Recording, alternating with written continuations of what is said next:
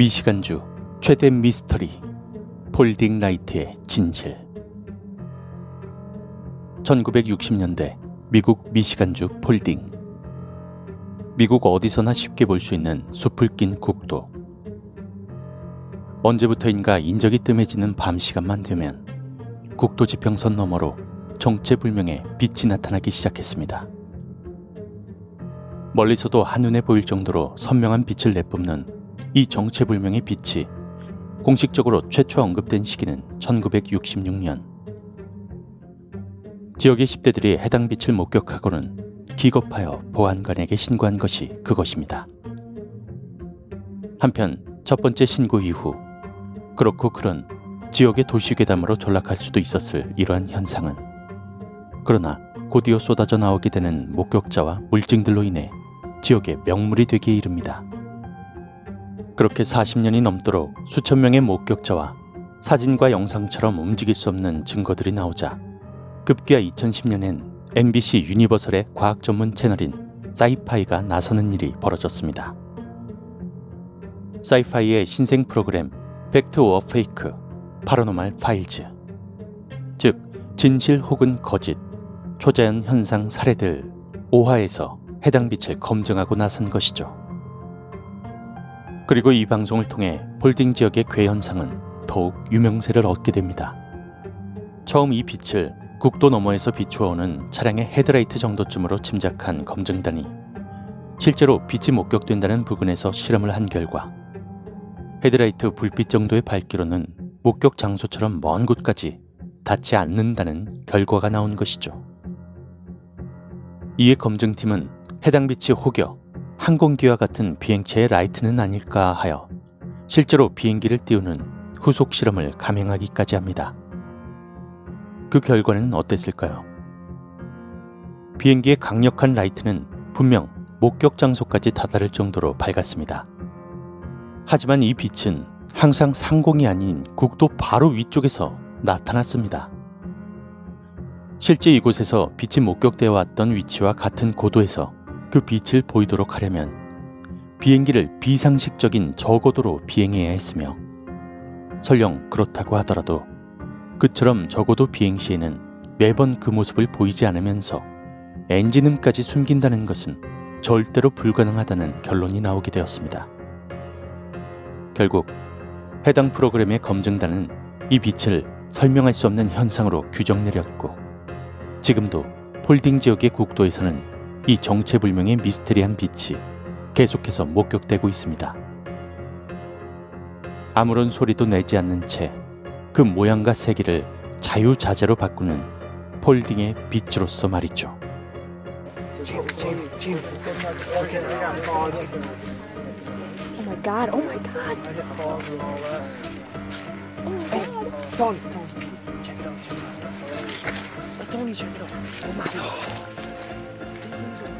Whoa. How it flickers. Yeah, yeah, it looks like a flame out there. Look, it's a red, it's red Oh, it's coming real Yeah, close. you see it? Come on, focus, focus. Come on, I don't want to touch you too much. Focus. There's two lights there. There's two lights. There's there's one behind it. That's because there's a car behind it. 폴딩 지역에 이처럼 정체불명의 빛이 계속해서 목격되자 지역 주민들은 해당 빛을 유령의 빛 또는 UFO의 빛으로 여기기 시작했습니다. 유령의 빛이라고 생각되어진 기원은 이 지역에 마치 신화처럼 구전되어 오던 이야기 때문으로 철로 제동수의 랜턴이 바로 그 주인공입니다. 이 문제의 장소에 국도가 들어서기 전 본래 철도 선로가 있었는데요. 예전 미국에선 기차 건널목에서 기차가 들어올 시 신호음이 울려 퍼지는 것을 제동수가 직접 빨간 불빛의 랜턴으로 알렸다고 하는데요. 어느 날 이 제동수가 밤중에 급히 건너편에 위험 신호를 알리려고 접근하다 그만 기차에 몸을 받치며 목숨을 잃은 일이 생기고 말았습니다.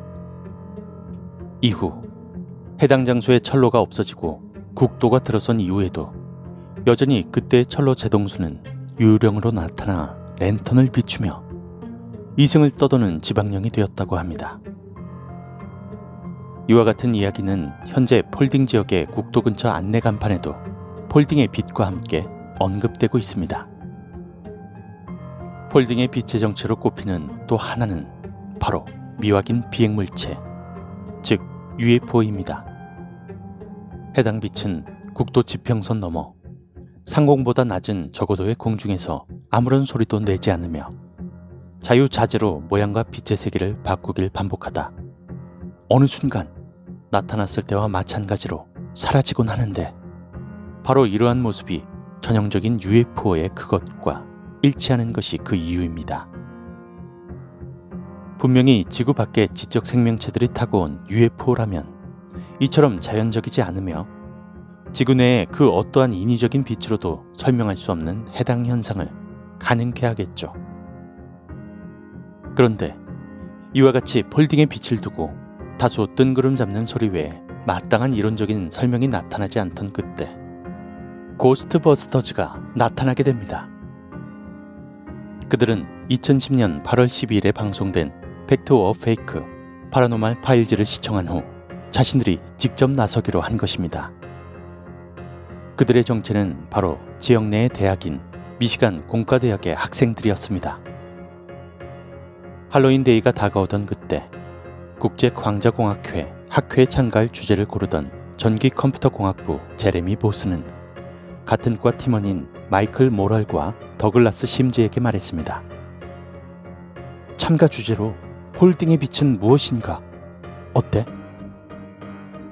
방송 이후 미시간주의 최대 미스터리로 오른 홀딩의 빛을 파헤쳐보자는 제레미 보스의 제안은 물론 만장일치로 통과되었습니다. 공대생들로 구성된 고스트버스터즈가 탄생한 순간이었죠. 한편 본격적인 조사 작업에 들어가기 앞서 직접 이 미스터리한 빛을 목격한 제레미 보스들은 홀딩의 빛이 차량의 헤드라이트일 것이라고 전제하였습니다. 그들은 비록 얼마 전 방송사가 비행기까지 투입하는 본격적인 조사를 벌이긴 했지만 광학에 있어서는 비전문가였기 때문에 끝내 정체를 파악하지 못했을 뿐 한밤중에만 목격되던 해당 빛은 분명 차량의 헤드라이트라고 확신했던 것입니다. 그리고 그들은 공대생 특유의 끈질김으로 결국 폴딩의 빛이 무엇이었는지 밝혀내게 됩니다. 폴딩의 빛은 그들의 처음 생각처럼 차량의 헤드라이트였습니다. 그렇다면 Fact or Faked Paranormal Files의 조사단은 어째서 이러한 사실을 놓쳤던 것일까요?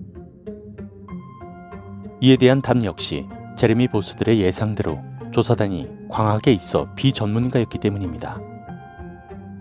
제레미 보스들은 방송사의 조사단이 차량 실험의 장소를 잘못 선별했던 것을 깨닫고 폴딩의 빛이 목격되는 장소에서 북쪽으로 5km 정도 떨어진 곳이 아닌 오히려 7에서 10km 떨어진 곳을 실험 장소로 채택하였습니다. 이는 방송사의 조사단보다 목격 장소에서 5km나 더 먼 장소로서 분명히 우리들 상식으론 선뜻 이해가지 않는 결정이었죠. 그러나 제레미 보스들은 현장의 지형 등을 계산한 결과 방송사의 조사단이 실험에서 차량의 헤드라이트를 관측하지 못했던 이유는 거리 대비 헤드라이트의 약한 빛세기 때문이 아니라 주변의 장애물들과 실험이 이루어진 국도의 경사도로 인해 빛이 온전히 전달되지 못했기 때문임을 깨달았던 것입니다. 즉, 방송사의 조사단 실험 당시 목격 장소와 실험이 이루어진 국도변의 각도가 실험 장소가 목격 장소보다 고도이거나 최소한 수평으로서 관측 조건에 부합하지 않았으며 목격 장소에서도 주변 숲의 나무들 때문에 빛의 모습을 포착하기가 불가능했던 것입니다. 이러한 것을 깨달은 제레미 보스들은 그렇게 목격 장소에서 7에서 10km 떨어진 곳에 차량 헤드라이트를 관측하기 시작했고 그 결과 실험 장소로 선정한 국도에서 차량들이 지나갈 때마다 목격 장소에서 폴딩의 빛을 관측하는 데 성공할 수 있었습니다. 여기서 더 나아가 그들은 직접 차량을 실험 장소에서 운전하여 폴딩의 빛을 만들어내는데 성공하기까지 했으며 헤드라이트를 켠 차량의 움직임과 비상 등 혹은 하이빔과 같은 것들로 인한 광원 현상으로 관측자에게는 마치 빛이 살아서 움직이는 것처럼 보인다는 것 또한 밝혀내게 되었습니다. 미시간주 최대의 미스터리가 풀리는 순간이었죠. 하지만 여담으로 미시간주 최대의 미스터리를 해결한 미시간 공과대 고스트버스터즈는 2011년도 학회 입상에는 거짓말처럼 떨어지고 말았답니다.